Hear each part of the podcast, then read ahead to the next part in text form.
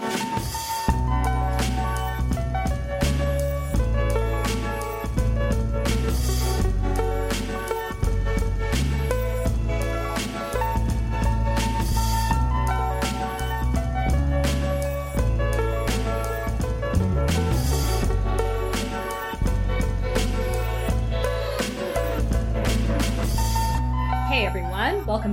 Jacobin Show. I'm Jen Pan here with none other than Kale Brooks. Kale, uh, A, how are you? B, what's on the docket today? Hey, what's up? Uh, A, great. I'm feeling great. Uh, A1, how are you? Um, how are you? How are you doing? Uh, A1, good as always, can't complain. Okay, perfect. B, um, I don't know where this is coming from. Anyways, B, uh, we have a great show. Uh, we're gonna in just a moment we're gonna switch over to Ruy Teixeira, who is a um, surprise, surprise, a Democratic Party strategist, uh, and he's an interesting guy. Uh, we don't agree with everything he says, but um, if if that's all the show was, um, I don't know why you're listening. We give you a very diverse set of opinions here, and we like to get to the truth. Um, but he actually has a very interesting perspective that we kind of go back and forth on for a moment, um, dealing with uh, the midterms, dealing with demographic destiny and uh, and kind of cultural politics, cultural versus bread and butter, wokeness. We so all of that we got you covered as usual. Um, and then All of your fave topics. yeah, well, at least it's ours. We hope it's yours. Yeah. Um, and then we have a, a really great panel discussion with three of our friends, three of also not just friends, but three of maybe the best uh, kind of political commentators on the left uh, on Brazil. Um, obviously, the Brazilian election is uh, ongoing right now. We're between the first and second rounds, and so we have Alex Hochuli, uh, Ben Fogel, and Sabrina Fernandes to break down everything around the election. It's honestly, we already recorded it, but it's honestly a great conversation. It's everything you would want to know, um, and so much more. So, uh, hopefully, that's enough of a pitch for you to stick around definitely definitely stick around for both of those. Uh, but kale before we dive into the show proper i wanted to talk to you about uh, death and dying and despair and mortality. Again usual just typical. yeah just just just covering all of our favorite bases. Um, no so there was an article that recently came out in the new york times that looked at a couple different studies all of which show that um, basically white people without a college degree are getting screwed. Surprise, surprise. Uh, so the study that this article led with was a, a, study that came out earlier this year by the researchers Anne Case and Angus Deaton. Uh, mm-hmm. If their names sound familiar, it's because they're the researchers who coined the term deaths of despair a few mm-hmm. years ago and have been kind of on that beat since then. And what their study found is that overall red states are now less healthy than blue states, which is kind of a reversal of what used to be the case. And the, or at least one major driving factor behind this is that health and life expectancy for whites without a college degree in those states, as I was saying, is declining. Mm-hmm. So I want to read a quote from one of the researchers, Anne Case. She writes, Education divides everything, including connection to the labor market, marriage, connection to connection to institutions like organized religion, physical and mental health, and mortality. It does so for whites, blacks, and Hispanics. There has been a profound, not yet complete convergence in life expectancy by education. There are two Americas now, one with a BA and one without. Mm. And I, I feel like I should say quickly here that um, I think, you know, in, in this case, education is really just a proxy for class and mm. uh, maybe to, to a lesser extent occupation. Um, and and I have some thoughts specifically about you know uh, what it means that life expectancy for uh, white workers without a college degree is dropping, and and what we on the left should make of that fact, and and what we should do about it strategically. Uh, but first, Kale, uh, let me let me hand it over to you for your for your two cents.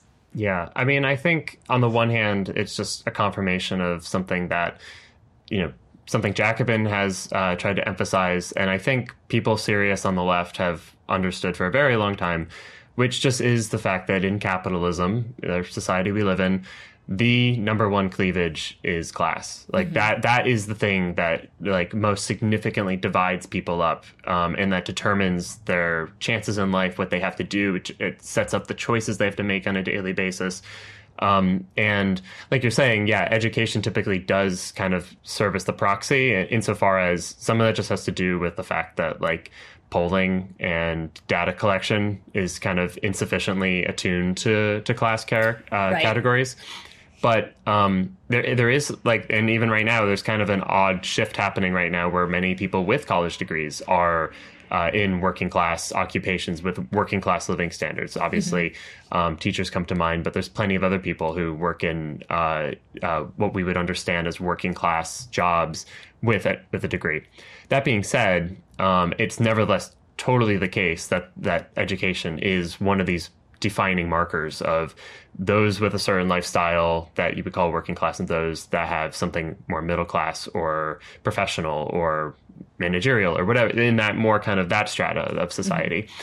Mm-hmm. Um, and I think the left does an insufficient job of kind of parsing out like the actual class and economic categories from the political ones. And mm-hmm. so um, it's of course true that like one of the main reasons why these red states uh, that do have more, you know, white workers, white people in general, whatever, um, that they are they have worse uh, outcomes, like social outcomes, uh, but also the people in those states as part of the study that also have like lower expectations for you know life getting better um, mm-hmm, of kind of right. th- their their anticipation for something in the future is is more and more bleak than mm-hmm. you know people in blue states um, yeah. and obviously a lot of that has to do just with like the you know the policies in those states like the actual like social infrastructure and or the lack thereof mm-hmm. um, but you know we on the left can't just stay in the world of politics and say well you know these are people who want bad things. They, you know, they have bad opinions, bad culture, bad attitudes, bad um, worldviews, and they they want to hurt others. They want, you know, they want to strip away that social infrastructure because overwhelmingly that's not true when you actually mm-hmm. get to know these people. Mm-hmm. Um, that for the most part, most people, working people, poor people, are good and rational. They care about others. They want good outcomes for other people in their lives. They maybe even want good outcomes for people they don't know, but they certainly, you know, are looking to protect the ones they care about. And those are all totally good, positive impulses that people have. If the problem is that they live in a deranged, like falling apart society where, like, you know, the option that seems the most credible is the politicians that say, you know, we're going to protect those like limited things you have, as opposed to you know the other party, which is you know the Democrats saying, um, you know, basically. Uh, they've been the party of NAFTA, of international trade, of you know, of of corporate finance, of pharma, of of you know, Silicon Valley, of that. Um, the actual presentation of politics is that we really don't care about you guys. You're the losers in life, and we're mm-hmm. here for the middle class winners. Right. Um, yeah. I think that uh, that I agree with all of that, of course, and I I, I want to say that I think, or part of the reason why I wanted to talk about this uh, New York Times article and by extension these studies is I think that they have some Im- interesting implications for like the way that we talk and think about race, not mm-hmm. just of white workers, but like of black people, of black workers as well. Mm-hmm. And uh, to kind of underscore that, uh, Anne Case and Angus Deaton have a prior study where, again, they looked at rates of mortality between people of different races with different uh, degrees of education, which again, uh, they're kind of using as a proxy for class. And what they found was that prior to the year 2000, black people with a college degree and black people without a college degree looked more similar to each other uh, uh, in terms of life expectancy than mm-hmm. than they did to whites, right? And white people with a college degree and white people without a college degree looked more similar to each other with regard to mortality and life expectancy than than they did to blacks. So that's to right. say that, you know, prior to the year 2000, there appeared to be more of a discrepancy between white people as a group and black people as a group when mm-hmm. it comes to things like mortality and life ex- and, and, life expectancy. I'm sorry, I'm saying the same words over and over. But anyway, so moving yeah. forward, what they found is that after the year 2000, that's not true anymore and it's particularly not true after, you know, tw- 2008, 2010, which of course we know is the Great Recession. Right. And so to that that was a little bit of a mouthful, but to kind of summarize, what I'm trying to say, or like what this study uh, seems to demonstrate, is that now, you know, there's much more of a discrepancy in terms of life expectancy within race than there is between races. Mm-hmm. So that's all to say that, like, you know, I, it doesn't make sense to talk about like black mortality versus white mortality at this point. Right. Rather, again, as this study and many other studies point out, the main sort of cleavage is class. Yeah. No, I mean, that it's, it's something that, again, the left and socialists used to understand that like insofar as like they understood they had like a mapping of society um, of like what is kind of the determining factors.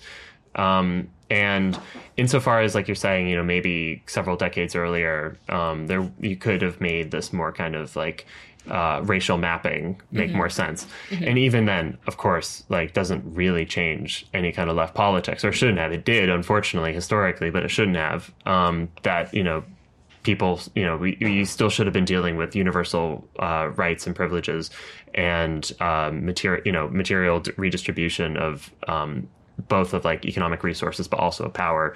Like none of that should have been altered, and it was.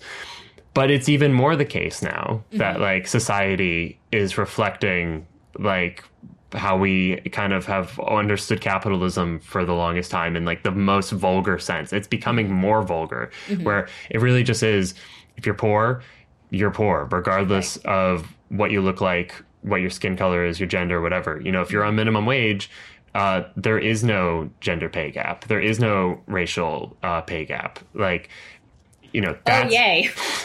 right. Well, that's like that's where it's like most of these like dis- the disparity stuff mostly still just is like among middle class people, um, and that's in part why working class people resent this stuff um, and mm-hmm. think it's like demeaning because yeah. it's basically like you don't actually have any idea what we're dealing with. Um, and to the well, just the last point is that the left like is also behind the curve on all of this that like the left like insofar as it buys into these kind of more middle class liberal distinctions of like mapping society and they write off white people white working class people um, it's a massive major mistake because um, you know white people white workers are just as important and valuable as black workers are just as valuable and important as hispanic workers or asian workers whatever that we as socialists say the working class is the is the actual like social um, agent that can actually lead to a better world that like actually get like realizing their interests of their values their um actually like providing material security in a universal way to their benefit actually creates a world that is to every right. single person's benefit right and I mean, in addition to, you know, the kind of moral case, which is nothing to sneeze at, there's also a strategic case. Uh, white, there are still a lot of white people in the US. Uh, most people are white. Uh, I know that that sometimes is, uh, a, you know, may feel like a surprise or whatever, but, uh, the, uh, you know, we don't believe in demographic destiny. We're going to get into that with Ruy Teixeira, but, you know, uh, th- there are many reasons why we can't just wait for white people to disappear. A, uh, I don't think it's going to happen anytime soon. B, even if that did happen, as Ruy gets into later, uh, that is not a recipe for success. Yeah. Uh, and finally, I just want to say, you know, on this point, uh, I, I think We've talked about this before on the show, but I think that, you know, the kind of impulse, especially from a lot of progressives, to frame uh, what could otherwise be sort of universal bread and butter concerns as, quote, racial justice issues always is going to have diminishing returns because right. of what we just talked about. So by that, I mean, you know, lots of people wanted to make student debt relief a racial justice issue or frame it that way. Uh, lots of people, you know, want to talk about the minimum wage as a quote racial justice issue. And I, again, like, I, I suppose part of me sort of understands that, like, that that is an attempt to convey a kind of moral urgency but mm-hmm. i think that you know like i said it it will have diminishing returns uh, just because of the way that you know class operates in the us right now. Yeah. True. It's i think that's totally true but I, and i think i think we can make the stronger claim that it's also morally insufficient that the privileging of a fake category of people like a race is completely wrong. That like the socialist project the reason why like the the better account of like the racial justice argument is of course like it's to eliminate racial inequities because we actually want to move the floor for everyone that we want universal uh, guarantees of life regard like that we make uh, you know that it's not um, basically that our politics is the elimination of racial distinction. Right and like that's not and we say that not because like we are really into class. Like the point is that like we think oh are cl- you not into class? No i mean it's it's the worst fucking thing in life. That's yeah, the whole point. Exactly like, yeah. So it's like you get rid of the racial distinctions and you get rid of the classes like and you have a society where everyone's needs are met appropriately and people treat each other as genuine equals. Like that's the ambition and insofar as the left isn't doing that and is reifying these categories, is making like you know racial distinctions more real, you're completely undermining your project. Sorry, sorry, left. Got to get on it. Got let's. What are we waiting for? well, Kale, uh, on that on that uh, cheery and optimistic note, as always, uh, should should should we get into the bulk of today's show? Yeah, let's do it. All right, so I am now joined by Ruy Teixeira. He is a longtime Democratic strategist, the co editor of the newsletter The Liberal Patriot, and the author of several books, including his most recent, which is titled The Optimistic Leftist. Ruy, great to have you on. Uh, great to be here. Thanks for inviting me. Always good to have a chance to chat with some of my comrades on the left. Yep. well, I actually wanted to start with that because, okay. you know, I think on paper, in some ways, you're actually not the typical Jacobin guest, right? Uh, you co-edit a newsletter called The Liberal Patriot, which I just mentioned. Uh, mm-hmm. And uh, as of this year, most interestingly, you are also a fellow at the well-known conservative think tank, the American Enterprise Institute.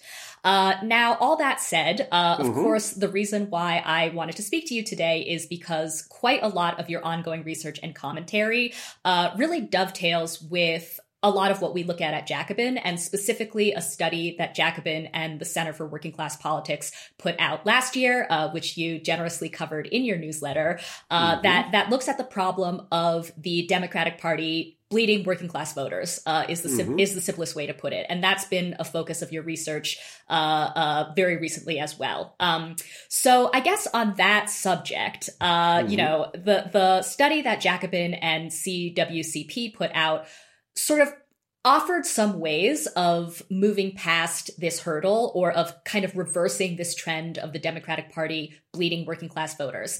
Uh, now, now I wanted to turn that question over to you. What do mm-hmm. you think the Democrats need to do, both in the short term and the long term, to stop and even reverse this trend?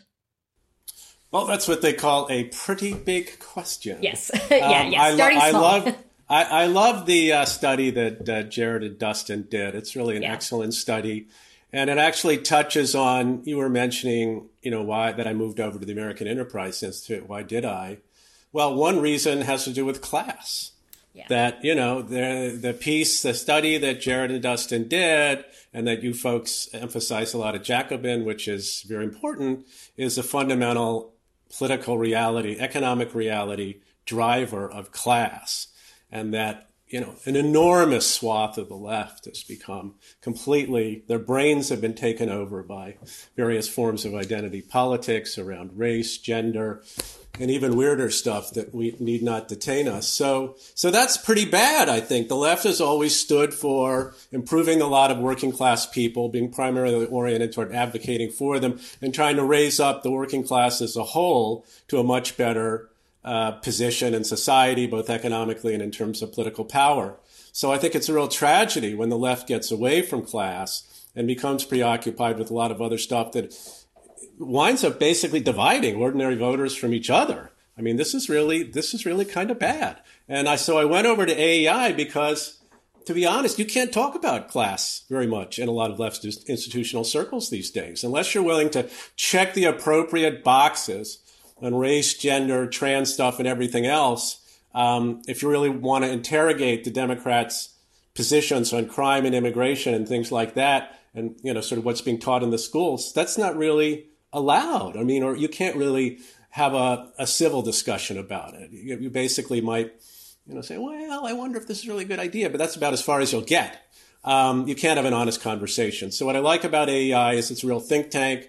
People disagree about all kinds of things. Obviously, they're center right. They know I'm center left. They know I'm a Democrat. They know I have a long history on the left, and they couldn't care less. You know, I can say what I want, and I can disagree with them as I like, and that's that's a beautiful thing. I think there should be more of that uh, on the left because, I mean, this is another conversation in a way, but I feel like uh, the most interesting thinking going on in American politics today is in some ways on the heterodox center right.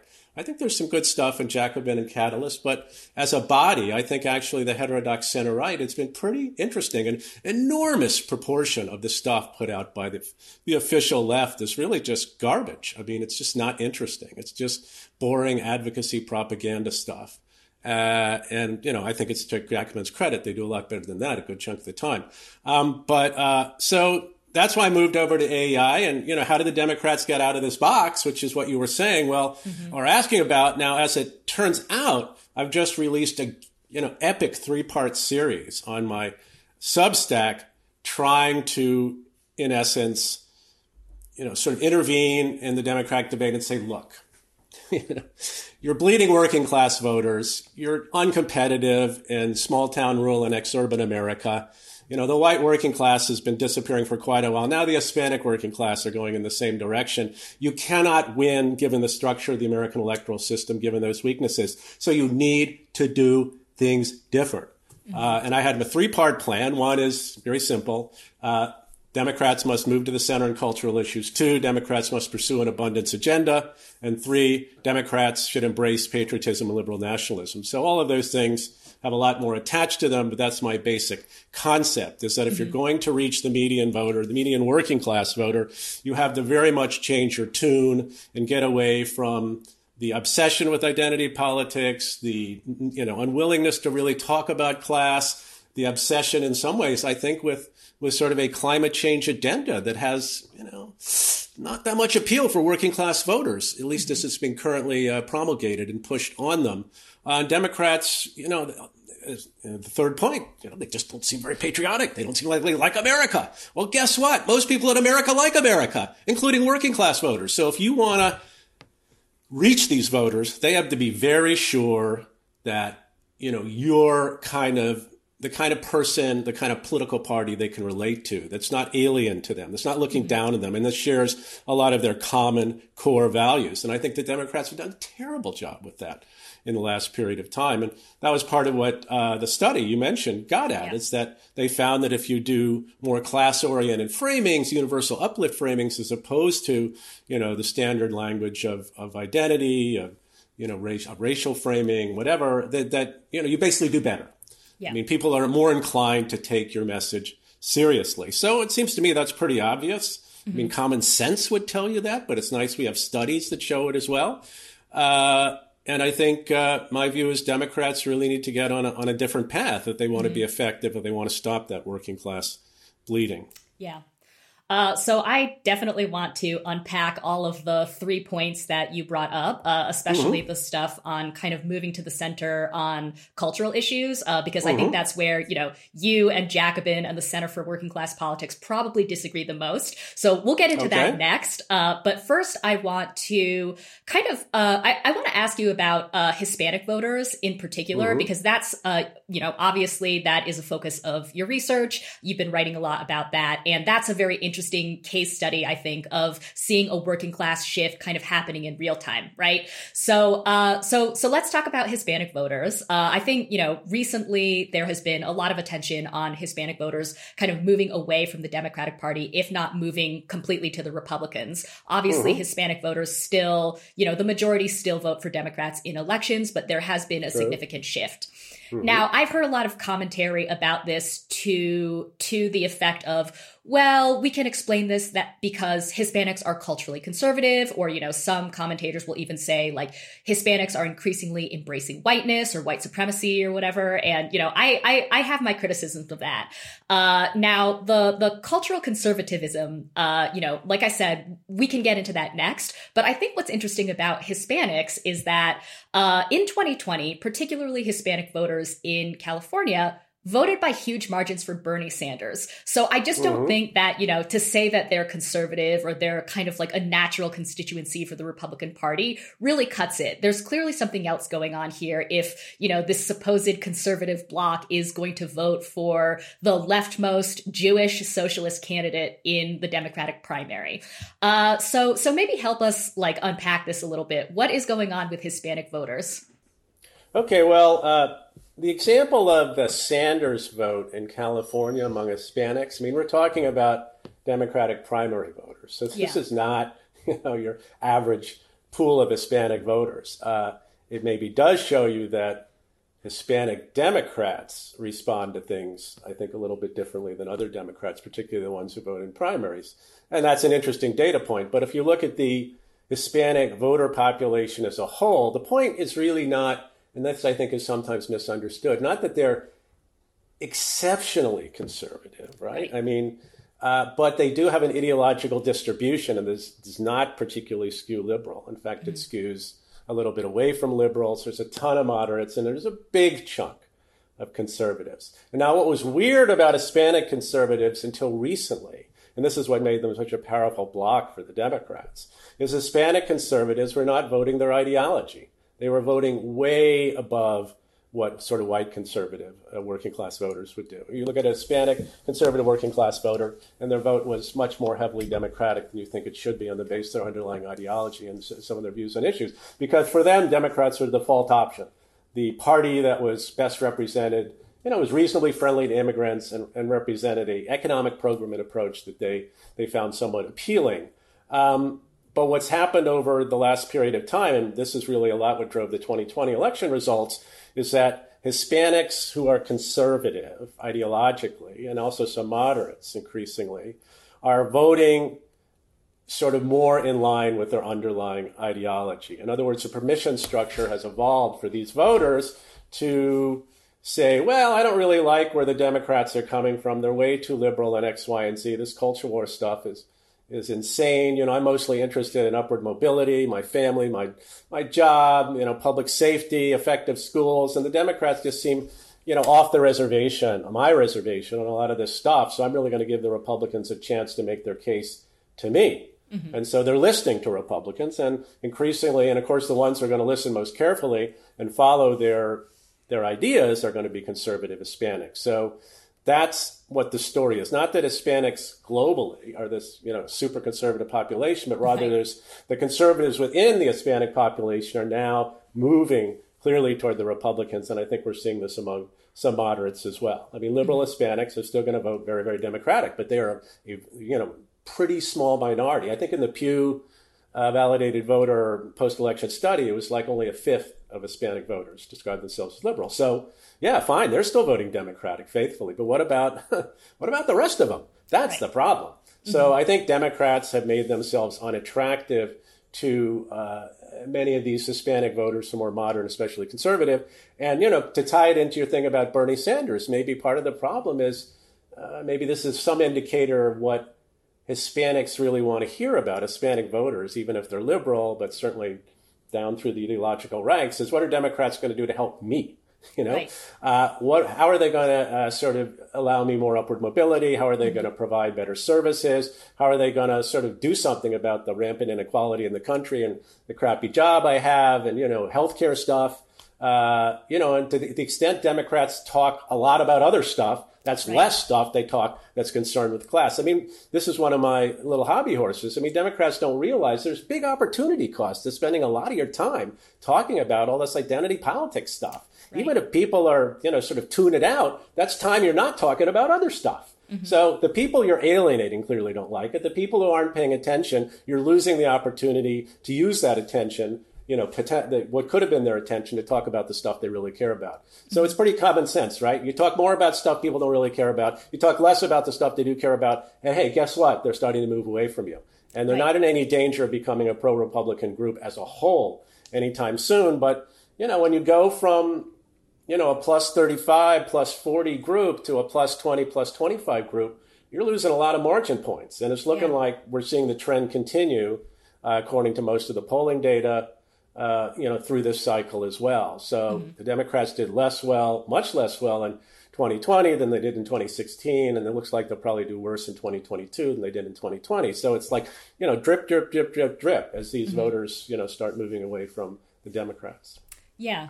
Yeah, I mean, I want to pick up on that and, uh, by way of sort of getting to the question of culture or cultural issues, because, mm-hmm. uh, you know, what you just alluded to that we have all of these voters, particularly working class voters of all races, mm-hmm. who prioritize what we call bread and butter issues, right? Uh, the economy, mm-hmm. jobs, healthcare, education.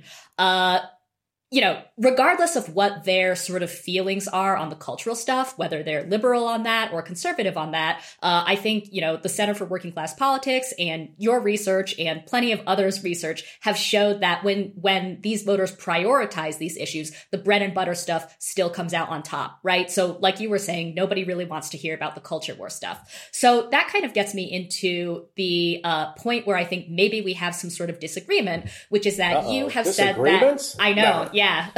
Shock. well, so you so you argued earlier that you think that Democrats should tack to the center on cultural issues. Um, mm-hmm. I, of course, must say that you know Jacobin and the Center for Working Class Politics position isn't really that. It's sort mm-hmm. of more that the Democrats should be leading with economic bread and butter issues. I think we all agree on that. Uh, and then I think at Jacobin we would say something like, you know, the Democrats definitely have to stop using this alienating, you know, activist rhetoric. We would agree on mm-hmm. that. And and like I said, have to lead with the economic issues, but that doesn't mean sacrificing our position on some of the cultural issues. So I, I wanted to. Well, like you know, what position do you mean? What what position would we be sacrificing? well, you brought up you you brought up immigration. Uh, policing okay. reform, perhaps, uh, uh, abortion. That's the big one right now, of course. Uh, and, you know, you have argued in your newsletter that a strong economic populist platform, which is what we're advocating for, is not uh-huh. necessarily enough to kind of win back the working class voters that have been bleeding off. So, so my question for you then is maybe a variation of yours, which is for you, what would it mean to move to the center on some of these cultural issues? Right. Well, I think that, um, the way to think about this is it's important to keep in mind that voters you know have a variety of concerns and they have yeah. an underlying value structure and they will listen more or less closely to what you have to say depending on whether they feel you really have a lot in common with them you're on their side uh, you don't look down on them you don't have alien values so uh, I just don't think it's the case that turning up the volume on bread and butter issues and just not talking, uh, I guess, about any of these cultural issues, trying to avoid them, is really going to be that effective. Because part of what gets you in the door with working class voters, so they'll listen to your groovy policy ideas on bread and butter issues, is a feeling like you are talking to them person to person. You're a person who who definitely gets you know gets it, who's on their side, who doesn't you know sort of believe in crazy stuff. I mean, you're someone who believes that you don't believe America is a you know benighted white supremacist society, this racist dystopian hellhole. You you do embrace patriotism. You do think America is a great country. You don't think that uh, you know equality of outcome uh, is the same thing as equality of opportunity, but you're for equality of opportunity. There's a variety of, you look at immigration. Most Hispanics aren't for open borders. Most right. Hispanics are for a significant amount of border security. The Democrats are way out of line on this. They're, they're terrified, like, like a deer caught in the headlights, trying to do something about the surge of immigration at the border, which for Hispanic citizens who vote, and particularly the closer you get to the border, the more this is a case, is a big deal for them. They don't think, you know, basically anyone should be able to stroll across the border and become you know, just hang out in America and sort of, you know, go through this endless asylum process, which winds winds up, you know, where they can sort of wander off into the country. So it's not the case that these are immigration voters in that sense. They are just like most Americans concerned with a fair, humane immigration system that provides a very strong amount of border security and sort of has some sort of actual decision points, actual enforcement mechanisms for deciding who's going to the country. look at crime. I mean, Police reform is fine, but we're, you know, Democrats have lost the plot here. What people really care about is being safe. And it's not enough to say, you know, we're not for defunding the police. We're for funding the police. You've also got to make it clear you're tough on crime and tough on the causes of crime. In other words, you're going to put the criminals in jail. You're not just going to try to get guns off the street. You're going to actually put people in jail. And that's what people want to hear from the Democrats, and that's what they're not hearing from that. It doesn't do you any good to say, you know, oh, well, you know, these guns, are so terrible. They're just everywhere. We've got to stop this traffic in guns. Well, you know, the guns don't fire themselves. And most common sense people know that, know, know that uh, for a fact, right? Especially people who live in crime ridden neighborhoods. So if you want them to listen to you on a lot of issues like this, you've got to pass the common sense test that you get it. You understand what the real concerns are. You take them seriously. You're going to do stuff that addresses those concerns. I mean, look, when Mandela Barnes is running in Wisconsin on, you know, getting rid of cash bail after the Waukesha incident where a guy plowed into a Christmas parade and killed six people who was out on like a tiny amount of bail.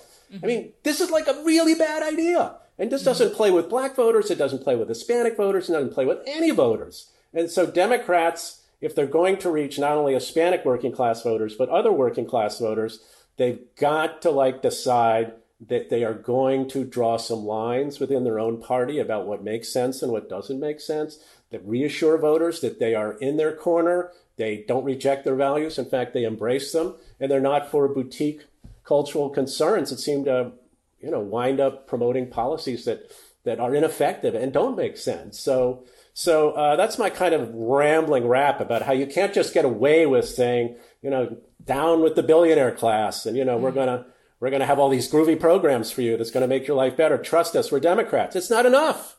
I mean, the Democrats do not have a presumption at this point among a lot of working class people that they are on their side and that are a working class party. To be honest, Jen, what increasingly what the Democrats look like is they're a party that represents people like you and me. right. College educated, you know, metropolitan people who have liberalish views on a lot of issues uh, and those, that's the values that that party embraces and attempts to promulgate. So until and unless Democrats can move fairly decisively away from that, I think they're going to have a hard time making their case on, on their economic program, even assuming their economic program is that great, which is yet another uh, discussion. Interesting. Well, I mean, you know, you brought up Mandela Barnes. What would you make of mm-hmm. a candidate like John Fetterman, who, you know, I think, uh, I think to some extent is kind of, um, I don't know if he's doing exactly what you just recommended, uh, but you know we're watching him at Jacobin because he's sort of doing the thing of leading, tr- at least trying to lead with the kind of economic bread and butter issues, and sort of I wouldn't say that he is ignoring cultural issues, uh, but he's an interesting example, as I would say, is Bernie Sanders because you know while they lead with these sort of economic issues, nobody questions that they're, for example, pro-choice, right? Uh, John Fetterman and Bernie Sanders don't support open borders, but at the same time, they're for more liberal immigration policy. So, I mean, there, there, it does seem like there's some kind of middle ground. I'm not sure what you think about that. Well, I, I like Fetterman in a lot of ways. Too bad he had the stroke. I mean, that's definitely right. uh, causing him a lot of problems. But he's run a very clever campaign. I think he, he understands a little bit about how to appeal to working class voters. He's willing to go to rural areas, small town areas, Pennsylvania, talk to people. Uh, He's notably refused to endorse banning fracking, which is like really good. I mean, in general, in my opinion, but certainly in Pennsylvania. Uh, so he's been somewhat realistic about about some of these issues and how to handle them. That said, I think you know a lot on a lot of other cultural issues, he's kind of a down the line liberal Democrat, mm-hmm. uh, and he and he's you know to some extent like any candidate in a purple state, he's hurt by the national brand of the Democratic Party. There's not a lot he can do about that. Uh, but you know, at least he's he's doing some of the right things. I also like what Tim Ryan's doing in Ohio.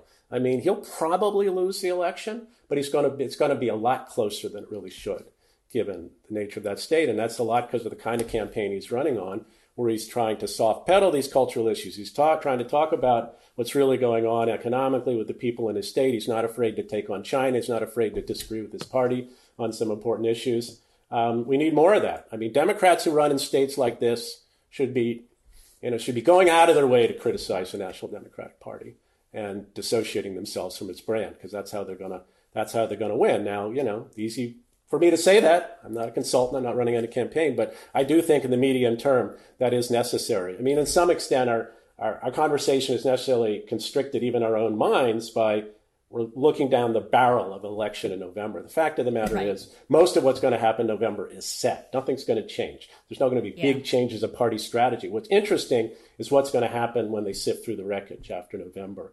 And mm-hmm. the party has to decide, well, okay, it didn't go as well as we thought. Um, you know, gosh, I mean, Trump could run in 2024, maybe DeSantis. And, you know, the Senate map is just awful. So what are we yeah. going to do? How are we going to be more competitive? And we'll see if we have some interesting conversations with them. Uh, certainly about Hispanic voters, uh, but more broadly than that, I think about how Democrats can can really change their approach to some important issues and speak more to voters where they live and not seem like such an alien force. Yeah, all right. Well, I think I want to then wrap up on this question. Obviously, oh, this is the bonus talking, question. This is the bonus question. This is like double jeopardy or something. Yeah. you know, the okay. rapid fire right. round. Um, okay. Well, so obviously, we've been talking a lot about class. That's kind of been the primary focus of this discussion. Um, but I, I, wanted to ask you about this idea mm-hmm. of demographic destiny. Uh, we criticize it a lot on the Jacobin Show. Um, I think that it is often associated with the book that you wrote with John Judis, which is called The Emer- Emerging Majority, mm-hmm. and um, demographic destiny, of course, is kind of this idea that as America gets browner and more diverse, it's going to sort of automatically become more Democrat because that's who votes for Democrats. Now, of course, you have argued uh, that this is sort of a mischaracterization of your book and, and what you guys were talking about there. So, the question for you, the final yes. bonus question for you is how exactly should we think about demographic change in the US? Well, the way to think about demographic change in the US is, is kind of the way we we tried to convey to people in the book, which is that it shifts the underlying political terrain somewhat. Uh, and if you hold everything else constant, it can move it in, you know, pro-democratic or pro-republican direction. Now, the, when we were writing in 2002, it was clearly, you know, the changes that were taking place in terms of the, the rise of non-white populations, in terms of the growth of professionals, the growth of more cosmopolitan metropolitan areas, changes that were taking place within the you know, population of women voters, variety of things. They really were mostly, pretty much mostly in the Democrats' direction if they played their cards right and they practiced what we called progressive centrism and were able to keep a very strong section of the white working class on their side, you know, the math worked out for them. So that's the right way to think about it. It's a factor, but it's not the determining factor. Mm-hmm. And it's not destiny. It's merely something that potentially is in your favor that you can take advantage of and build a majority on if you play your cards right. And they did not play their cards right. Um, as we, as became very apparent in the late part of the first decade of the century, and then in the you know the teens, the Democrats were not able to maintain a reasonably large share of the white working class, and it was killing them and are particularly killing them in a lot of white working class heavy states in the Midwest, but also in other places around the country. So, no, demographics are not destiny, and they're not de- destiny today, particularly when you take into account back to our original, we were originally talking about, about Hispanic voters. So, what's driving the growth of the non white population, which is assumed to be basically a big point in the favor of Democrats? I mean, we can forget about you know what's happening with white voters, maybe even white working class voters, because every day and every way the country's getting browner. I mean, it's really about Hispanics. That's what's driving the growth. I mean, it's secondary agents, but really mostly Hispanics. So what happens if you get growth in the Hispanic voter population, but you get a strong trend against your party among that same group? And that's exactly what we're seeing now. The fact of the matter is, mathematically, that winds up canceling itself out. Mm-hmm. so you could have more Hispanics that won't do you any good whatsoever. In fact, if they move far enough against you or strongly enough against you, and this is really what happened in 2020, Hispanics wind up contributing less to your potential, you know, victory margin than they uh, they did in the previous election, and that's really an unappreciated fact about the 2020 election. Hispanics were actually a negative uh, force on the Democratic, uh, you know, electoral victory in 2020. What really gave the election to the Democrats is a white college educated vote right. by far state after state, nationally. It's, it's easy to show. But people, you know, it's that. That's not what I think what people meant by demographics as destiny. They more meant the browning of America. They mean the wallet, white college educating of America. But that's right. kind of where we are. So, uh, yeah, I mean, it's never a good idea to uh, reduce any reasonably, you know, complicated argument, ours or anybody else's, to like one thing. But unfortunately, that's what happened. And I I'm sad that happened, but you know what? You put these things out in the world and you don't got no control over what happens to them. Well, you have issued a forceful correction here, so let's hope this video gets out. Sure. Yeah, it's been fun. yeah, thank you, Ruy. Uh, again, Ruy Teixeira is the co editor of the excellent newsletter, The Liberal Patriot. We will link that down below. Thanks so much for your time. Okay, bye bye. Thanks for having me. All right, so we will be back in a minute with our big Brazilian panel. Uh, but first, a quick note from our sponsors. Join the Verso Book Club and support the future of radical publishing. Subscribers get every book that Verso publishes each month, as well as one to three books in the mail if you choose a print subscription. All Verso Book Club members also get 50% off everything on the website for as long as you're a subscriber. Join in October and get your first month free. This month's selections are Monumental Lies Culture Wars and the Truth About the Past by Robert Bevan, a look at how statues, heritage, and the built environment have become the battleground for the culture wars. Is Mother Dead, the new novel by Norwegian writer Vigdis Hjorth, which follows the cat and mouse game of surveillance and psychological torment between a middle aged artist and her aging mother. Radius, a story of feminist revolution by Yasmin El-Rifae, a haunting, intimate account of the women and men who built a feminist revolution in the middle of the Arab Spring. And Power and Resistance, Foucault, Deleuze, Derrida, Althusser, by Yoshiyuki Sato, a provocative reinterpretation of the post structuralist theory of power. Become a member today at versobooks.com.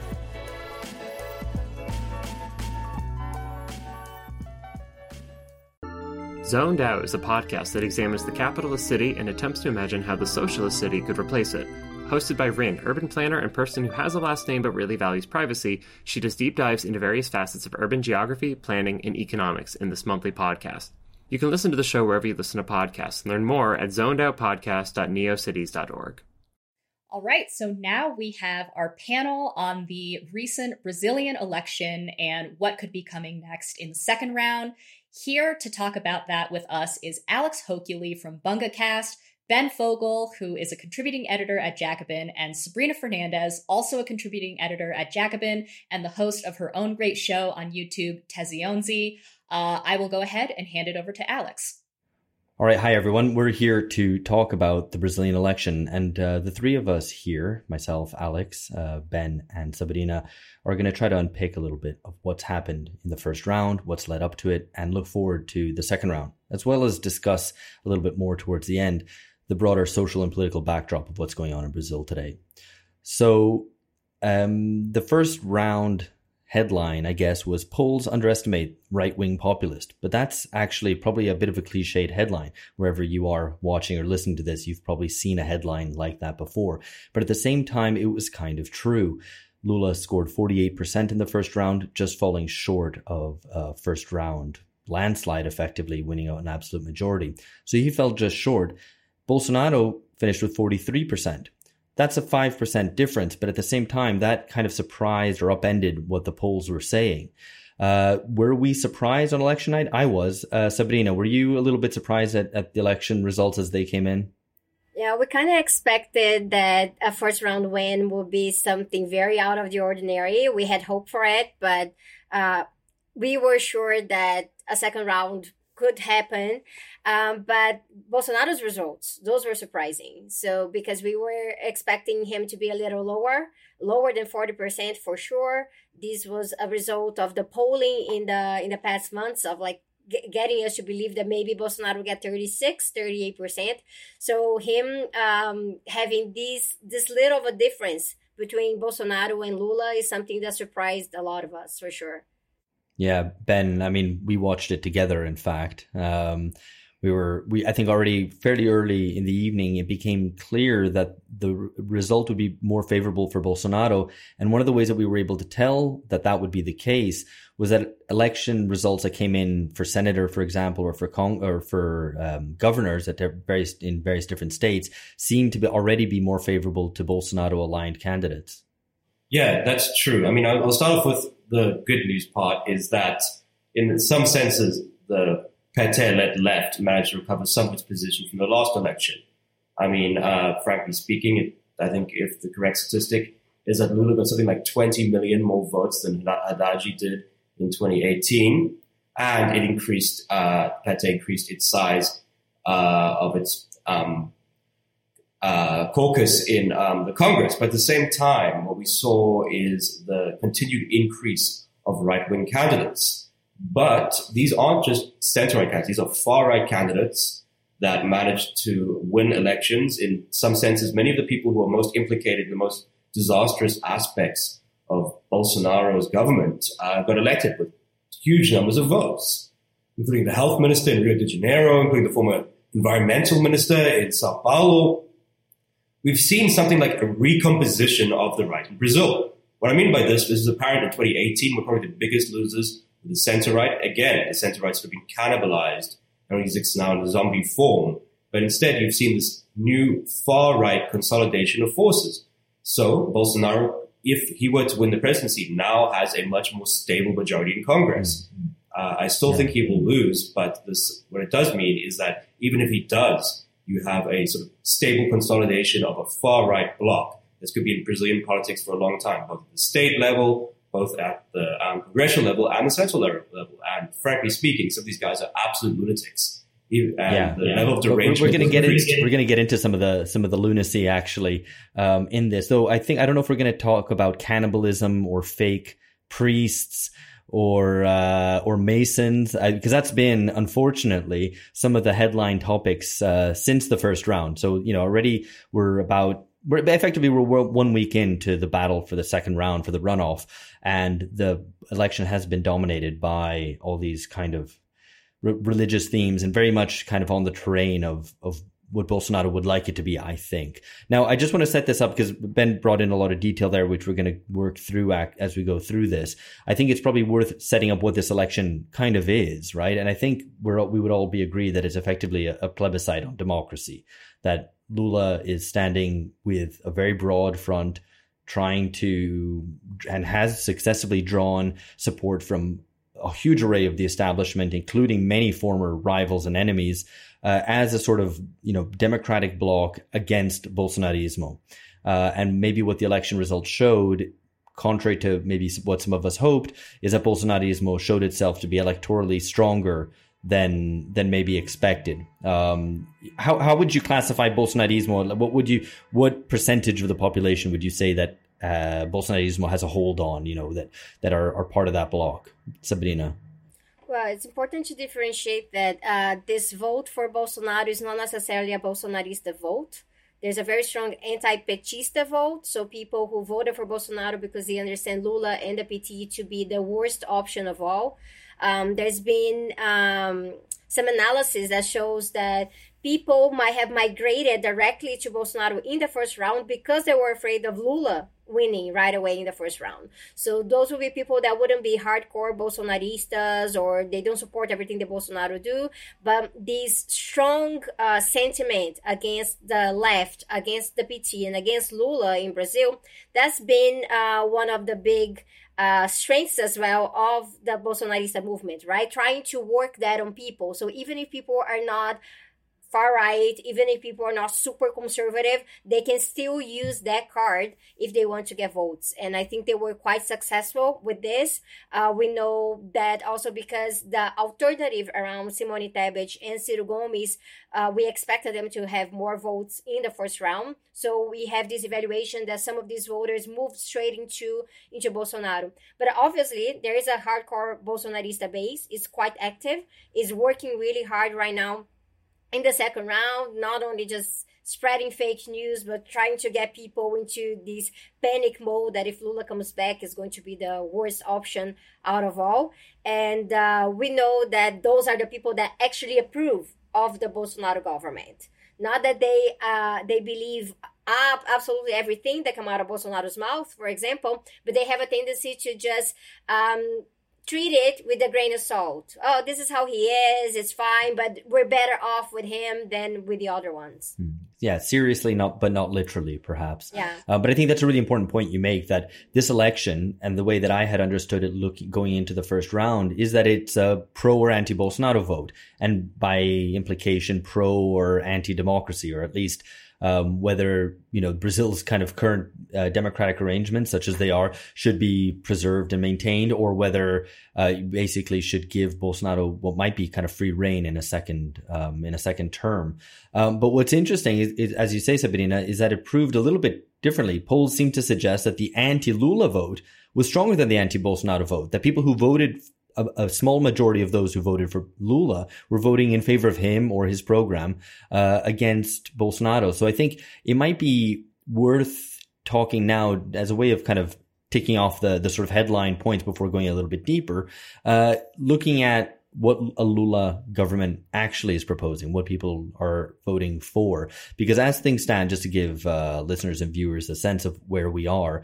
So the first round, uh, Lula won 48 to 43%. Polls, and we know that they uh, can prove, be proved wrong as they indeed were in the first round. But, you know, if you want to believe them, the polls say Lula leads by about four to eight points. So, you know, he may be set to win maybe 53 to 47. I'm personally not um, holding my breath and uh, relying on those figures because I think it might be much tighter than that. Um, but we can come on to the implications of what that might be. But let's assume for the moment that Lula wins. What kind of Congress will he be dealing with, Ben? Well, first of all, we have to understand the type of coalition that he's coming into government with, which is in some ways a little bit similar but broader than this one he won in 2002. So, for those that understand Brazilian political system, Brazil's political system, it's basically impossible to get a majority in Congress, which means you have to eke out a coalition with a number of different forces, including effectively renter parties who exist only to trade uh, their vote for pork. Now, what happened? Lula selected uh, actually somebody he ran an election against, Geraldo Alckmin, as his vice presidential candidate, who left the traditional party, the center right, uh, the PSDB, the Social Democratic Party, which has effectively collapsed, and he's also included a number of other people who would associate with the center, the center right in his coalition. And part of that's been he's been very open about signaling this is not a left wing program in the traditional sense of not being, uh, and this is also in 2002, not being making very many radical proposals. I think most of the rhetoric has been centered on defending democracy, trying to protect Brazil's institutions, the disasters of Bolsonaro's government, which I mean, in many res- respects, I think that's somewhat the right strategy in certain, in certain um, aspects. But at the same time, now you're going to have a very aggressive right wing Congress, which again, you would have had anyway, but it's even more, I would say, hard Bolsonarista aligned in that there's sort of been a recomposition of the political class between traditionally the parties that we call the central, the big center, the sort of traditional authoritarian, uh, physiological, as they say, trading their support for uh, pork um, in Brazil with this new influx of uh, younger right wing uh, sort of media influencers, ex cops, pastors, and such, along with these sort of traditional, more corporatist uh, sort of feudal land owning elements. What that means is that this aspect has been propped up not only by the Bolsonaro government, which did something the Orçamento Segredo, which effectively gave a huge unheralded amounts of money to these sort of candidates in these parties that uh, really, I mean, go down one of the biggest corruption scandals in Brazil, which, you know, you had like no oversight of how much money was being given. I think it was a tune of like 40 billion reais, uh, or something around there. And, uh, as well as, uh, an effective, uh, the other sort of, um, elephant in the room is the military. Now, the military, as many of those people who've been watching what's happening in Brazil know, has been at the center of the Bolsonaro government. It's led its environmental response, its response to COVID, and uh, many of its offices are in the government. And Bolsonaro's running mate is another general. Now, this means that the military, which already cemented Bolsonaro in power, even if they deny uh, to be hard Bolsonaristas, saying of adults in the room, are not going to go away. They're in politics, and that negotiating prospect with them means that deals will have to be made if uh, Lula is to have any sort of stability in governing. And now it's an unfortunate reality, but uh, it's hard to imagine a very ambitious program being launched under these conditions. I mean, frankly speaking, if Lula can survive a term and protect Brazil's democratic institutions from the decay, restore some state capacity, stop some of the devastation going on sort of widespread mafiaization of large parts of Brazil, that itself will be a, a huge success for me at the end sort of my low expectation mode. Yeah, no, and Sabrina, I mean, it's not just the a factors external to Lula and Lula's future administration, which would stop him from pursuing a more radical program that he would hypothetically want. It's important to underline, as Ben said, that um, at least in in contrast to uh, how a lot of the international left sees Lula, he's always been a much more moderate figure um, than than is often understood, um, both in terms of his instinct to conciliate, to find deals, to negotiate, rather than to you know, strong-headedly pursue, uh, you know, and single-mindedly pursue his program, um, but also just because of the the factors that allowed himself to be elected have always been to bring in fairly centrist, neoliberal uh, finance minister, for example. So, and this time around, it's kind of even going further down that line, isn't it? It's an even more conservative um, coalition that he's assembled um, to put in those conservative in, in, in relative terms, um, you know, effectively a centrist coalition that he's has that he has assembled. So he's going to owe a lot to a lot of people. So who are some of these people that he's going to owe something to?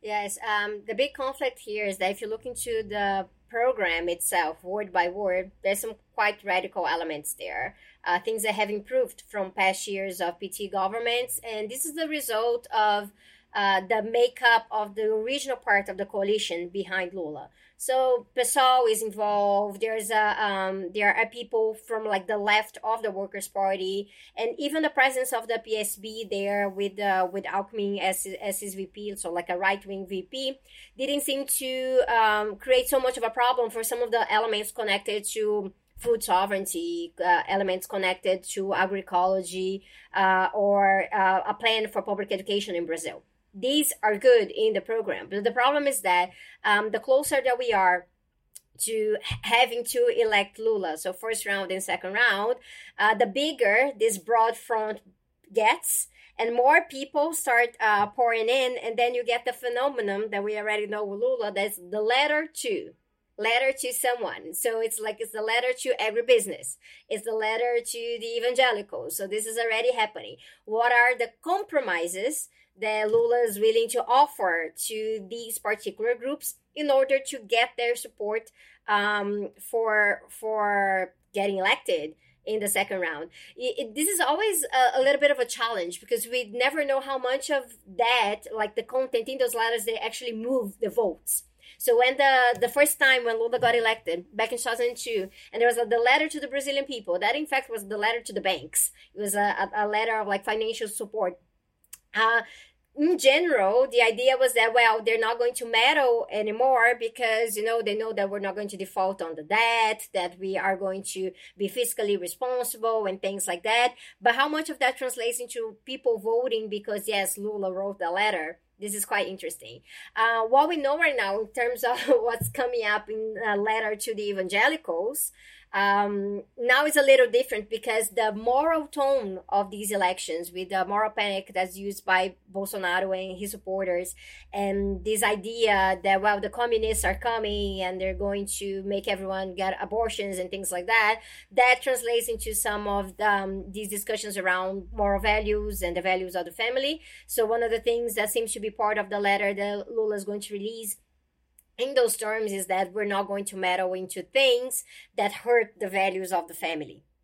And this is for us obviously a setback, but we also know that, for example, abortion rights is not something that's up for the, to the president.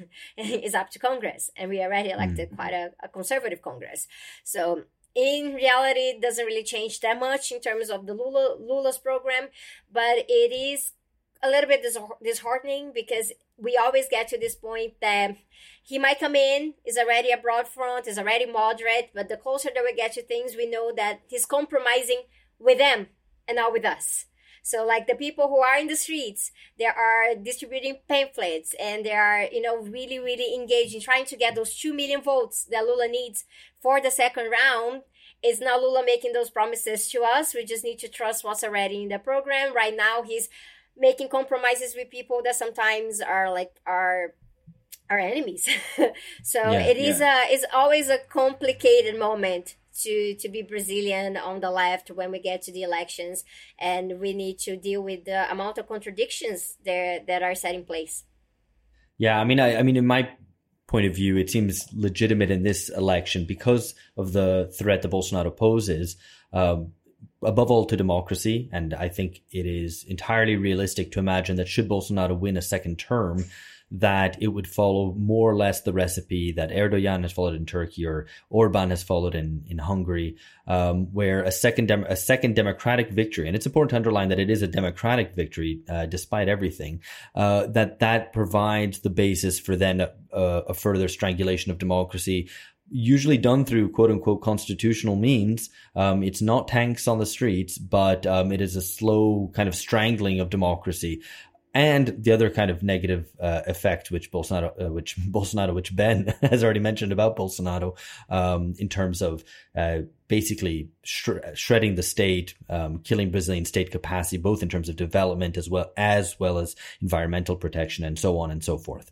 Um, but I think uh, so. You know, to a certain extent, the pursuing of this broad front strategy that Lula has um, gone about doing ever since he kind of returned to the race of basically stitching up alliances all across the, the political spectrum. Indeed, even getting support of Michel Temer, who uh, viewers may remember was the uh, coup effectively. He was Dilma Rousseff's uh, vice president. When she was impeached, he took power and then implemented uh, the road, the bridge to the future, which was a, a an incre- incredibly like neoliberal um, reform program of privatizations, uh, cap on federal uh, constitutional cap on spending, and so forth. Um, so even he's on board, right? Um, and it, I think this is important in terms of characterizing the nature of the debate in the second round as it's already been. I mean, you know, we've only had a week of it, but it's already pretty clear that Lula is, you know, basically making overtures continually to sections of the establishment, um, trying to win over, uh, for example, uh, by promising to have, or potentially, I think, to have, you know, a kind of neoliberal finance minister and so on. Um, and Bolsonaro, meanwhile, is just signaling to his base as he always does. He's not interested really in moderating or speaking to a wider public. So how would we characterize that and how how successful do we think each strategy is going to be? I think, first of all, we have to talk about a few things. One is what you saw in the run up to the elections with this polling that really put Bolsonaro very far behind is the sort of fleeing from the camp of more opportunistic elements of the Bolsonaro coalition. So there was talk of people opening up back channels to Lula and the Workers' Party. There was some fleeing of uh, some significant figures. But because the results proved much stronger than expected within what I called an article the margin of golpismo, which means in the margin of coup possibility, as Bolsonaro will certainly, if he doesn't win, or even if he wins, will call the legitimacy of the elections, in, as he already has, into question, um, means that you've seen people scurrying back, as even if Bolsonaro maintains his same position. Because the reason people were leaving Bolsonaro was not really because of ideology, it was just about survival. It's about making deals. It's opportunistic. Now, the question is, is how successful in two respects the mobilization of Lula's strategy will be in getting third party voters to vote uh, for um, uh, the Workers' Party in the second round, or people who left their vote blank and didn't vote in the first round. Now, uh, the question is, I think partially part of me thinks that because the polls had them so widely apart, those who sort of voted in the first round saying they didn't want to give Lula a blank check might decide to cast their vote for Bolsonaro, I mean, against Bolsonaro. So that means thinks that that is part of the strategy. Secondly, I do think in general, uh, significant portions of the Brazilian ruling class have abandoned Bolsonaro and that was, he hasn't proved very good at governing certain aspects. But it's still up there. It's a fight. This is going to be a fight to the last second. I mean, this is a very serious situation we have here and we can expect drama. We can expect more coup threats. We can expect uh, mafia elements getting involved. We can expect potentially more political violence. And I mean, there's a real difference in tone between a Lula and a Bolsonaro. I'll give you an example. I think on the same day, it was um, this weekend, there was a rally in Belo Horizonte, which is one of the biggest cities in Brazil, the capital and biggest city, Minas Gerais, which is the second most populous state in the country and the most important victory for Lula the last election, which he managed to flip, which had gone for Bolsonaro in the last election. Um, you know, you have this sort of overwhelming mass of uh, workers, different social movements, you know, the traditional left-wing base there, and, you know, Lula will speak to them, he will pull up the history of being in power, there will be sort of broad coalition of speakers. Then Bolsonaro was in Belém, which is sort of the entrance to the Amazon River in the north, which, you know, is a sort of water ski boat parade, similar to like Trump's boat rallies that goes up the river and it's all like flash, it's symbol, it's, you know, the sort of really, it's not interested in engaging undecided people, it's interested in demonstrating sort of aesthetic. And, you know, it's really uh, kind of part of the problem with being on the left is that you have to convince people over And in some respects, being on the right, you can just maintain the status quo.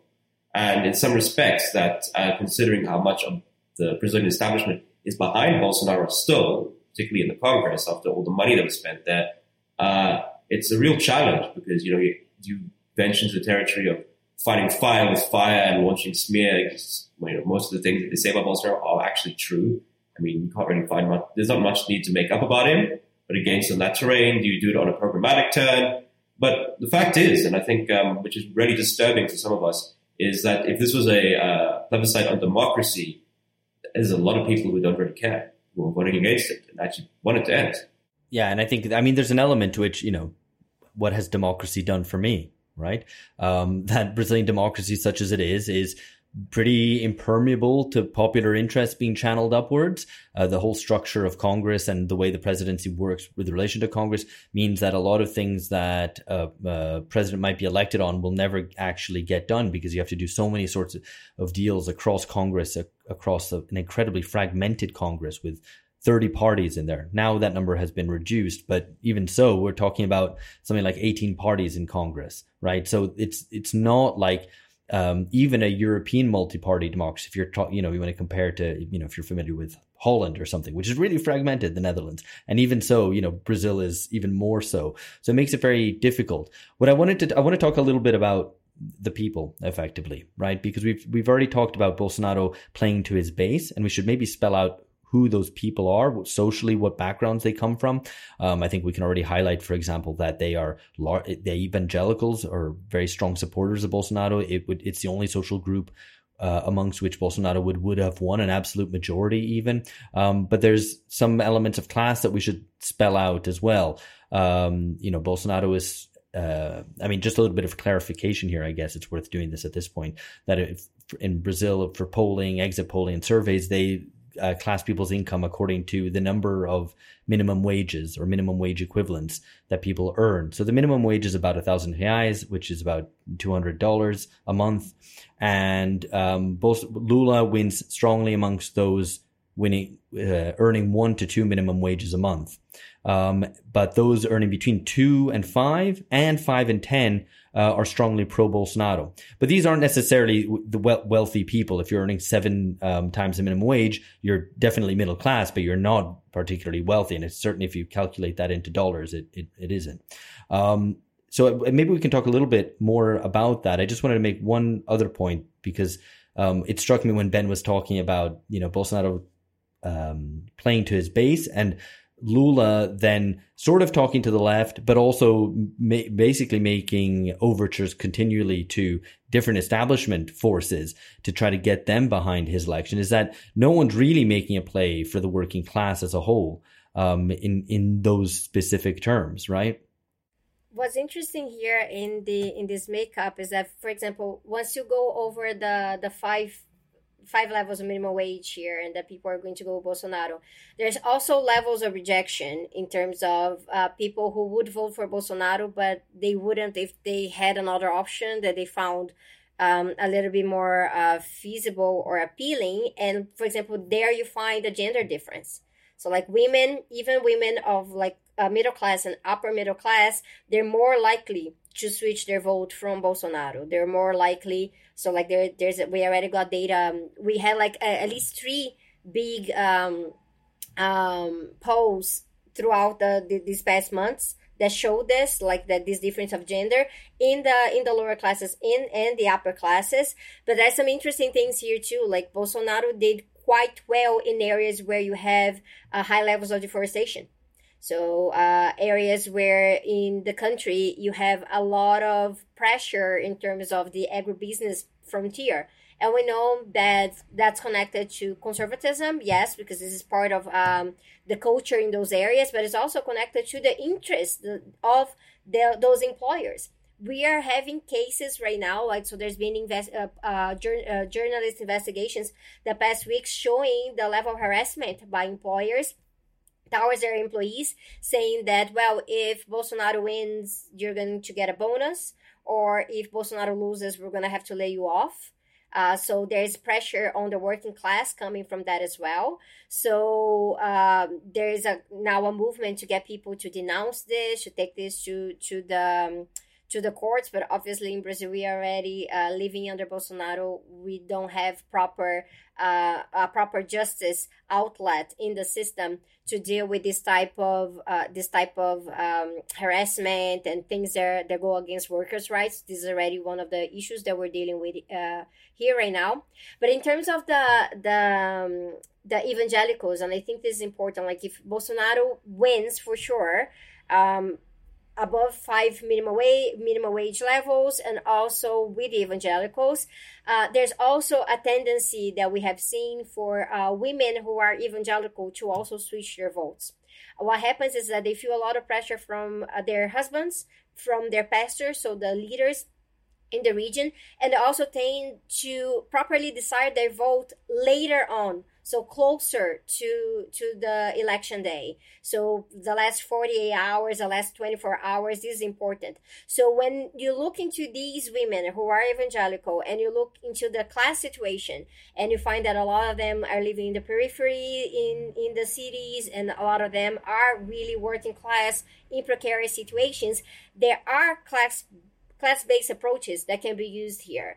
And a lot of the things connected to the care economy care democracy coming from the lula campaign they are showing some positive effects. So talking about food in the schools opening up schools opening up daycare making sure that even people like one of the um, the research pieces that we read uh, even showed that uh, giving uh, people free wi-fi in particular parts of the country is important to these women because then they can check up on their sons they can check up on their family and say okay so you, when are you coming home so there are issues connected to access and class that are important for us to analyze so we don't fall under this impression that like the conservative wave is all the same and all of the evangelicals are the yeah. same and all the conservative voters are the same and they're naturally going with Bolsonaro.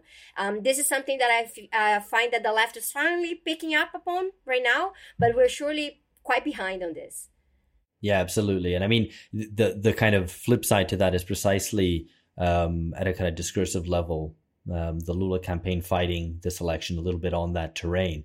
Um, so it's one thing to say, you know, we're, no, we're not going to close down the churches, um, but another to be pointing out that Lula, you know, that Bolsonaro has association with Masons and all this kind of um, mudslinging that kind of goes on, um, which I, you know, to win this election, you know, fine, but it might be storing up problems for the future because if um, Brazilian politics is to be fought along those terms of who you're associated with, whether the devil is on your side or the other guy's side. Um, that's not uh, a good ground for any sort of progressive politics in the future. Um, uh, maybe we should turn a little bit also to um, what Bolsonaro's government has done without getting into the usual um, stuff that I think you get a lot um, in coverage abroad that, oh, Bolsonaro is just going to burn down the Amazon, Bolsonaro is killing everyone, Bolsonaro, blah, blah, blah. But to try to get to grips a little bit with what Bolsonarismo has actually been in power um, and why, indeed, it might maintain itself in power. Um, so um, maybe Ben, if you, I don't know if you want to talk a, a bit about this, but um, I think like one important element is precise is the way that he's basically turned on the fiscal taps, um, opened the fiscal taps entirely for a lot of spending, including social spending, but mainly a lot of pork barrel spending to his allies, and how that's um, progressed, I guess, over his period in office. Because it's important to remember that he came in supposedly as this anti-corruption warrior who promised that he wasn't going to do any deals in Congress, and then, predictably enough, ended up doing exactly that within a year in power. Well, I mean, I'll just give you an example of anti-corruption politics in its current state today. Because one of the things Bolsonaro has effectively done is dismantle the accountability mechanism introduced previously by Workers' Party governments, including closing down the infamous car wash Lava Jato investigation. And now we find out, of course, uh, the leaders Sergio Moro, the judge at the prison Lula, supporting Bolsonaro, as Deltan Dallagnol, the you know the guy who led the investigative team, so that gives you something to think about. There was a billion reais scandal involving a pro-Bolsonaro construction cartel, which was exposed in the news today. There's been a succession of scandals, but somehow, despite the scale of them, including this massive scandals during the response to COVID, um, particularly this, uh, what I think should be the biggest scandal in recent history, this Orçamento Segredo, um, it's not treated on the same level as the scandals during Lula's presidency. Now, in part because anti-corruption uh, can mean whatever you want it to mean, but in part because what really is happening under Bolsonaro is, uh, I would describe it as three things. I mean, I'm just arbitrarily choosing this. One is the sort of not undoing only of uh, the legacy of the Workers' Party in power, but effectively the project to create a centralized Brazilian state with some capacity and some social agenda introduced after 1930, uh, which has been sort of continued, continued, and then Temer broke with it and Bolsonaro went even harder. So as you mentioned before, workers' rights. One of the first things that Bolsonaro actually did in power was uh, get rid of the Ministry of Labor and hand it over to the Ministry of Finance under their responsibilities, which just gives you an idea of how you can, in terms of bureaucratic mechanisms. Another thing is what we've seen a lot is a handing over what were previously public programs, programs to create an effective state, like public education, to private interests, not only with a conservative agenda in terms of the content, but profits. So you have these for-profit schooling being handed over uh, public, sections of public, of public schooling agenda with links to the government, with also links to sort of hard right conspiracist evangelical uh, social agenda. So we have this process of private interest taking over the states, um, which were previously regulatory mechanisms, which we see consistently. We've also seen the return of the military, which is the um, third thing I'd point out. But in effect, what we've had is the amount of money that Bolsonaro has turned on which is through increasing social spending in the light of elections, letting early payments going to for social programs during the second round, uh, and the amount of pork spent is a lot of the recomposition, as I pointed towards previously, of the Centrão, the you know Brazilian right wing establishment in Congress. Now, what does that mean? Bolsonarismo is now well established institutionally, even if it's out of power. It also means, in some respects, if you want to think of Bolsonarismo, I was having a conversation with a friend of ours, uh, Rodrigo Nunes, who's a very insightful philosopher and has written some very good stuff on Bolsonaro about the sort of material interest of Bolsonarismo. He pointed out something in terms of the logic of class formation, which is for certain elements of Brazilian society, including precariously employed people as sort of uh, delivery drivers for Uber Eats or equivalent services. Uber Eats is actually now banned in Brazil, so equivalent services. Um, would be interested in getting rid of, health and safety and restrictions because they pose an obstacle to profits. And Bolsonaro is saying get rid of restrictions, arm yourselves, to, and you know, getting rid of the sort of logic of society or care logic of the state. Now, this is like a deep discussion that I don't want to get too further into. But I want to point out is, in some effect, what is behind this privatization of the state is the a transformation towards. I mean, really, in some respects, is a non-violent society in which no one really cares beyond their own individual interests, and various private interests govern what would previously be seen under the realm of uh, responsibilities of the state. No, I think that's really important. Um, absolutely, in terms of what Bolsonaro kind of effectively plays on um, amongst the masses, not not just uh, amongst kind of the upper middle class who hate the left and um, voted for him as the anti-left candidate, um, is precisely that sense of uh, perhaps a sense of defeat, a lack of hope, or sense of that that the public realm could provide anything really, and as a consequence, Bolsonaro's defense or the way he positions himself as someone who will fight crime um, has some sort of appeal insofar as it's. Uh, as as it kind of says, well, at least you're going to kill the bad guys rather than try to keep this kind of show on the road, which isn't providing anything for anyone. Um, I guess in that in that context, I think I wanted to ask uh, Sabrina what she thought. I guess um, in terms of what to what extent Bolsonaro sort of has a certain popular appeal, um, and you know what the basis, what the nature of that actually is. You know, even picking on what what Ben said in terms of um, even just private entrepreneurship, because of course um, Brazil you know, has a workforce which is highly precaritized, 40% informal. Um, and that's a very, that's a radically different situation to the models of left wing politics that I think a lot of us have in our heads, which are drawn from mid century in developed countries, which is a lot of formalized workers, unions, and so on. And then you think, okay, we don't have that so much now, but let's try to go back to that. And in fact, the context in Brazil is so radically different to that. And Brazil doesn't even really have the entire history of of kind of Fordist organization that you had in um, the most developed countries. It, you did, but it was brief and on a much smaller scale. So I think it's that's a one an important thing to maybe discuss. So maybe let's uh, let's have a little chat about that. Yes, I guess this is a really good point, Alex. Because I think there's uh, two things that we can approach here. Uh, one is the low level of, of, unionization in Brazil, so it's below twenty percent.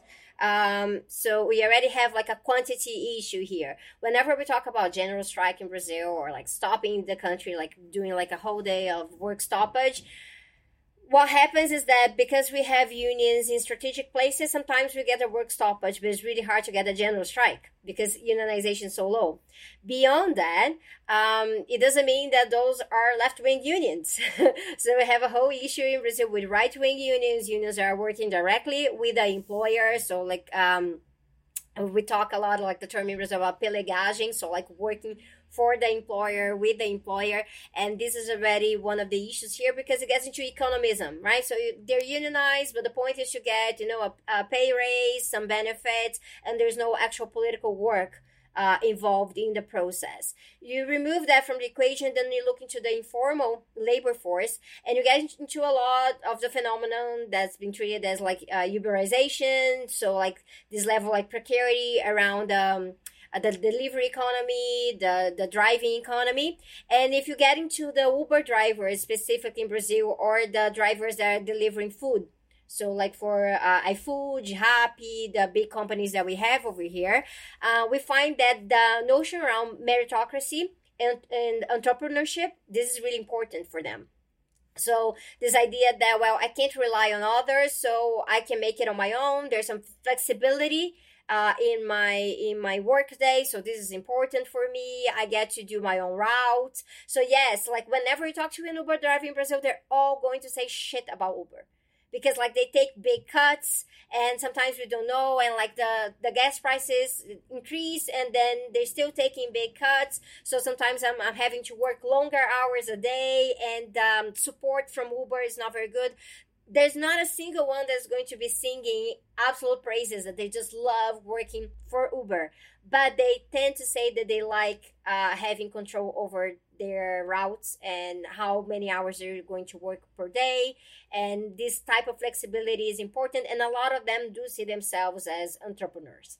So the level of merit, uh, this notion around merit- meritocracy and uh, just having like freedom of opportunity this is important for them. They want they don't want the state to be super involved in their in their whereabouts and what they're doing. And some of these actually means that they don't want for example uh, their role as an uber driver to have the same level of formal uh, protection uh, with with like in the other uh, part of the labor force. What we mean in brazil is like having carteira assinada so like being properly proper uh, properly registered. They don't want to be properly registered with uber or with iFood but they might want other benefits. So one of the things that we've been trying to approach with this crowd is showing, yeah, sure, you want this level of informality and flexibility, but I bet that if you get into an accident, you want some support. So maybe you want to be part of the welfare system. Maybe you might even want to retire through the public uh, uh, welfare system. So there are other ways of approaching this that don't go um, head to head with this part of like the uh, entrepreneurship that's going to be harder to tackle. This is like a longer process of deconstructing this level of, of um, ideology into people's minds, especially because when we get into the point with Uber drivers, taxi drivers in Brazil, one of the main issues that we have is that they're like just going around every day working for hours listening to Jovem Pan, listening to very conservative radio so radio that's like campaigning for Bolsonaro from the beginning. So we have a media issue here into like how we reach uh, precarious workers in, in, different places. Because sometimes if we're talking about women who are working as uh, housekeepers, um, they might be listening to the radio too. And then this time it's not Jovem Pan, but it's radio that's owned by Edir Macedo from the Universal Church. Uh, so very conservative radio as a well. Massive evangelical church, yeah exactly like like uh, so we we need to pay attention that uh, we might be able to establish a certain level of rapport with these workers on their material interests, but they're also being bombarded every single day with very, very ideological content coming from the right. Yeah, no, I think that's really important what you say. And I, you know, on the positive side, there have been attempts to organize, um, del- especially delivery drivers, um, who, you know, don't, are at a, on a lower rung, I guess, of, of the, of the labor market because they don't own their own car in the way that an Uber driver might do. You know, they're delivery on a bike, maybe a, even a rented bike, one of these city bikes that you use, um, or maybe a little motorbike, but you know, kind of a different, different scale of kind of the capital that they have to bring to the market. Um, even, you know, even if that's very limited. Um, and there have been attempts to create, you know, to do strikes, uh, of delivery drivers. And I think that can be, um, something that's very promising. But I, I, you're right in what you point to that there is, it's a central challenge that in an incre- incredibly precarious labor force, of, of, which Brazil stands as kind of a, a, very strong example, but one which would be familiar to viewers elsewhere in the world as well. Um, these same similar, very um, important tendencies, which is um, how do you respond to that, and how do you respond also to that desire for freedom? Because it's a, for that desire for autonomy, I think, is a very real one, and to simply say let's go back to the old model um, is not a is not a solution, right? I think that desire for autonomy is a healthy one. Um, but of course, legitimate. We need to acknowledge that it is a legitimate uh, concern, especially for people who uh, don't fit into a, a, proper way of you know like working nine to five you know there are different different uh, aptitudes here involved and also people who have different family uh, structures so it's important to have flexibility too. Like a lot of women they ask for that because of the time of the the work of uh, uh like when they get their children they pick them up from school. It's legitimate. If we just say no no no no no. We're just going to fit everyone into this you know union model from before it's also a way of saying that we don't care. We're not listening.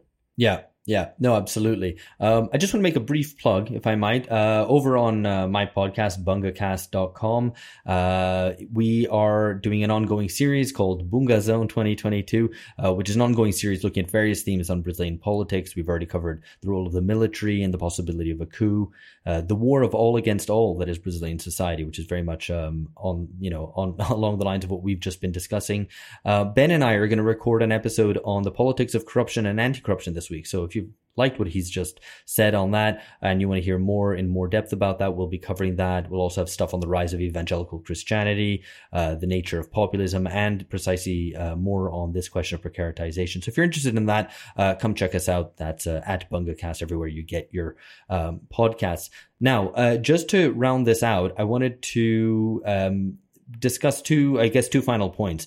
One is to place this a little bit in a, in a wider Latin American context, what this might mean, because I think there's always a lot of excitement um, around what might be happening more broadly in South America, the possibility of a pink wave. Um, elsewhere, I think I, I said, uh, you know, don't get your hopes up too much. It's going to be even paler than a pink wave. And I called it a salmon wave because I guess that's a, a color that's a little bit more uh, a little bit more pale than pink. And also it's swimming upstream. So I think it's, it's very apposite. So anyway, um, the salmon wave, where will, uh, where would a future Lula government, hopefully, should that come to pass, uh, sit alongside, um, Boric in Chile and, uh, Petro in, in Colombia and so on?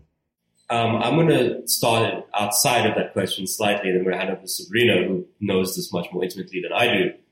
Uh, I'm going to say the positive side is uh, if Lula were to be elected, and as I said, successfully preserve the institutions of Brazilian democracy, and you know, show that it shows there's a way back from like the brink, the abyss. You know, for a country like my own, South Africa, that is a sort of inspiring story. I mean, he's doing it under, if this was to happen, of course, and I'm being very speculative, under very difficult conditions.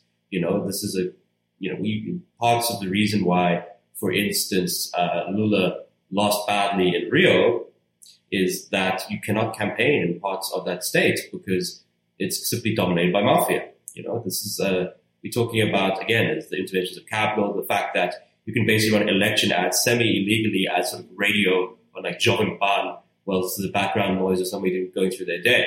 These aren't ideal conditions to mobilizing. So that's the good news that there would be a sort of model and uh, people to go back on. And I'll also mention one last thing before uh, we go into the Latin American borders perspective.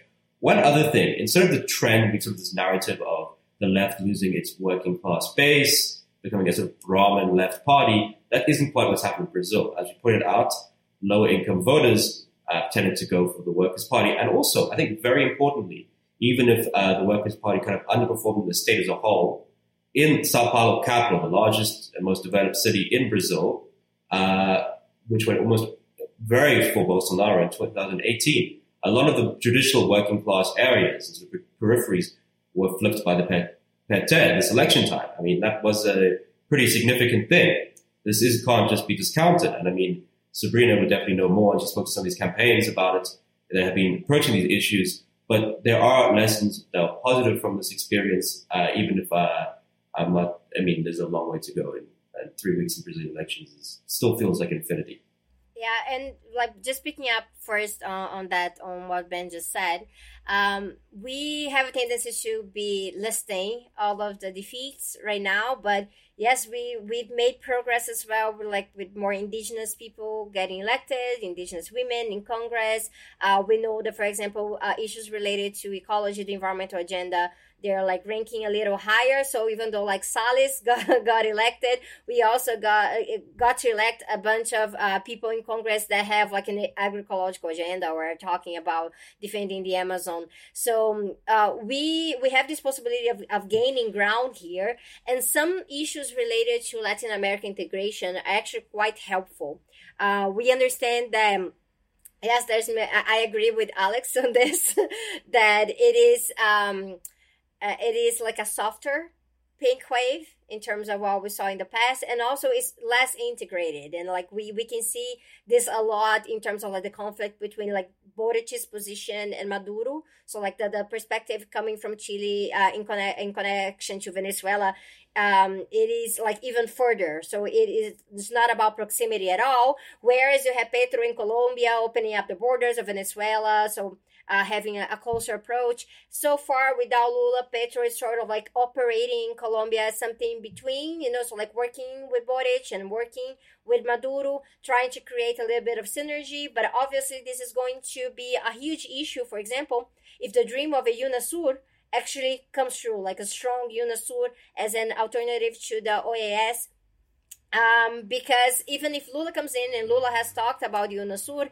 uh, these tensions around anti-communism, these tensions around you know a different approach to the leftist state, uh, they're still very much present. What we do think mm. might be quite helpful here is in terms of staving off the far right in other countries. So if Bolsonaro loses and we do a good cho- job in suppressing some of the Bolsonarismo in Brazil, this is positive for the people who are fighting the far right in Chile, in Argentina, in Peru, in Colombia, uh, Ecuador, and whatever. Because we know that the far right in these countries, they are connected, they're learning from each other. We have um, this whole situation, for example, of like big names of the far right in Argentina being very connected to Bolsonaro's sons uh, and this is like not even just like doing live streams together. It's actually like sharing practices and how they're going to spread panic and what kind of fake news they're going to employ.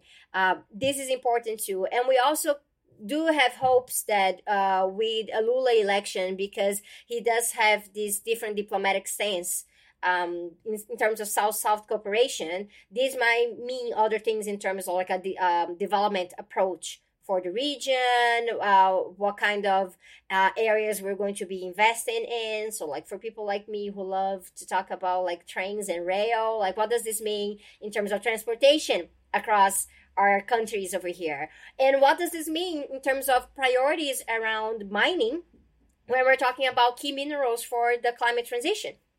Right? So like uh, we do know that it's quite important for Bolivia, Argentina, and Chile, but like Brazil uh, also has a lot to offer in that sense.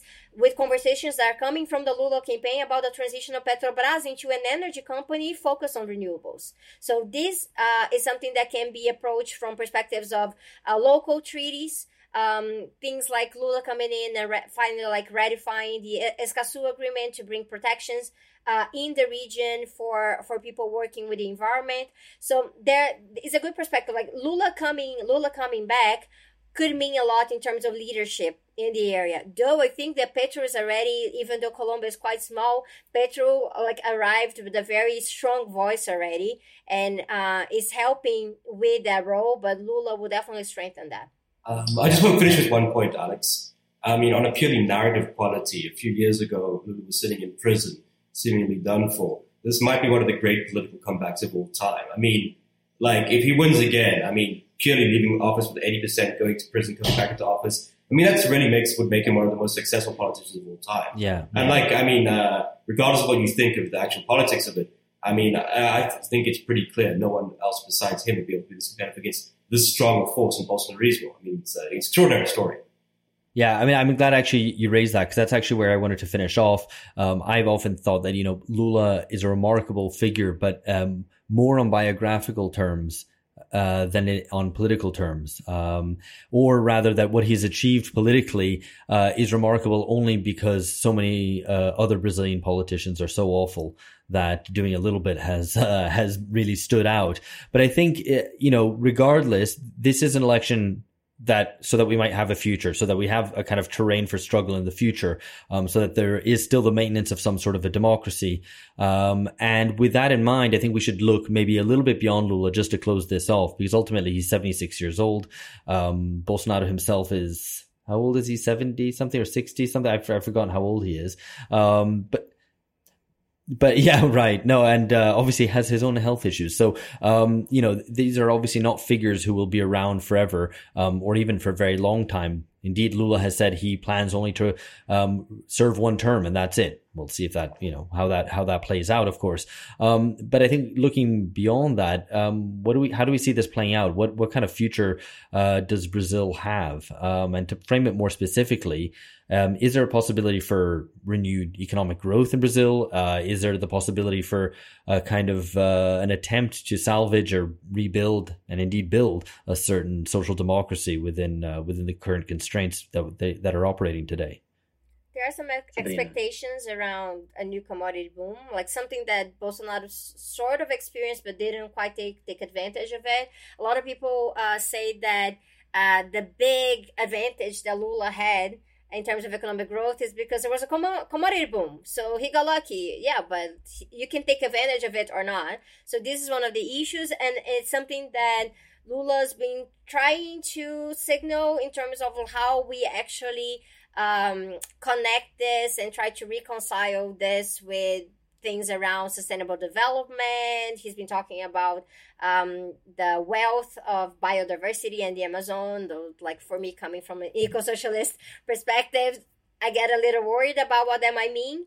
Um, but there's a, a, tendency that always comes with uh, the governments coming from the PT, which is to inject a lot of public money into infrastructure and big public services. So, like the expansion of the education, this is going to be quite key. Lula's been talking about um, a full, uh, like a full time approach to schooling and to daycare, which is going to involve the creation of jobs. Uh, he's really been talking about um, a lot of uh, programs around um, food security again because it's one of the main issues the fact that brazilian people are going hungry so that also means injecting uh, money into family agriculture, injecting money into the movements connected to, to agroecology, but it also means injecting, injecting money into agribusiness. So these partnerships are uh, still going to be part of it. Though we do expect that uh, Lula might be able to handle these things